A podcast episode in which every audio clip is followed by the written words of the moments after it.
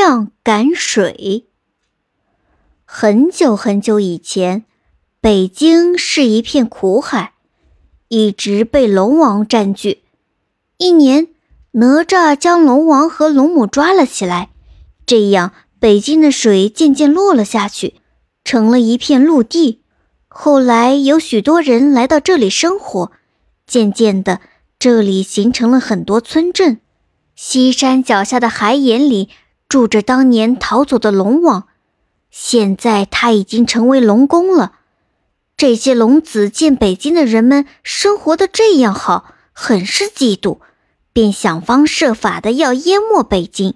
一天，朱元璋要建八臂哪吒城，龙王更生气了，就要将城里的水都收回来。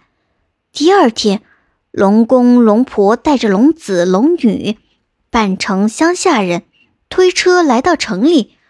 龙子喝干城里所有的甜水，龙女喝干了所有的苦水，之后，他俩变成了两个鱼鳞水篓，被龙公和龙婆推出了城。这时，有人向正在修城的刘伯温说：“城里所有水井里的水都干了。”刘伯温听了，知道是龙王来报复了。因此，他急忙派人到各个城门询问有没有可疑的人出入。守门人回报说，一个时辰之前，一个老人和一个老婆婆推着一辆装有鱼鳞水篓的车从西直门出城了。刘伯温忙说：“快去追！追上了，用枪扎破那两个水篓。水涌出来之后，就往回跑，不要回头。”进了西直门就成功了，谁去？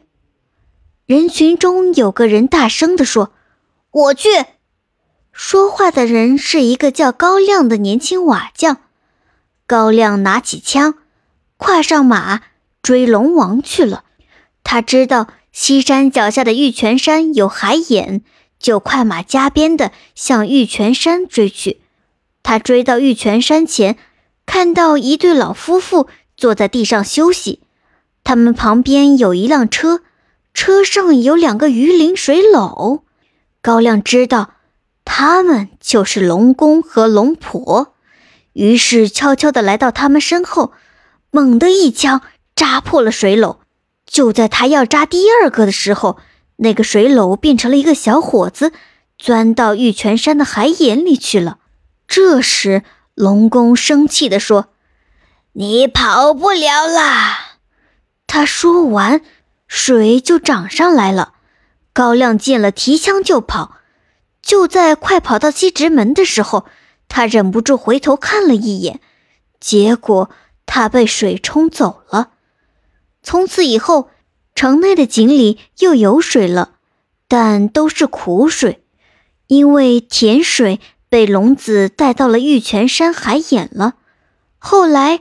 人们在高亮被冲走的地方修了一座桥，叫高亮桥，也就是现在的高粱桥。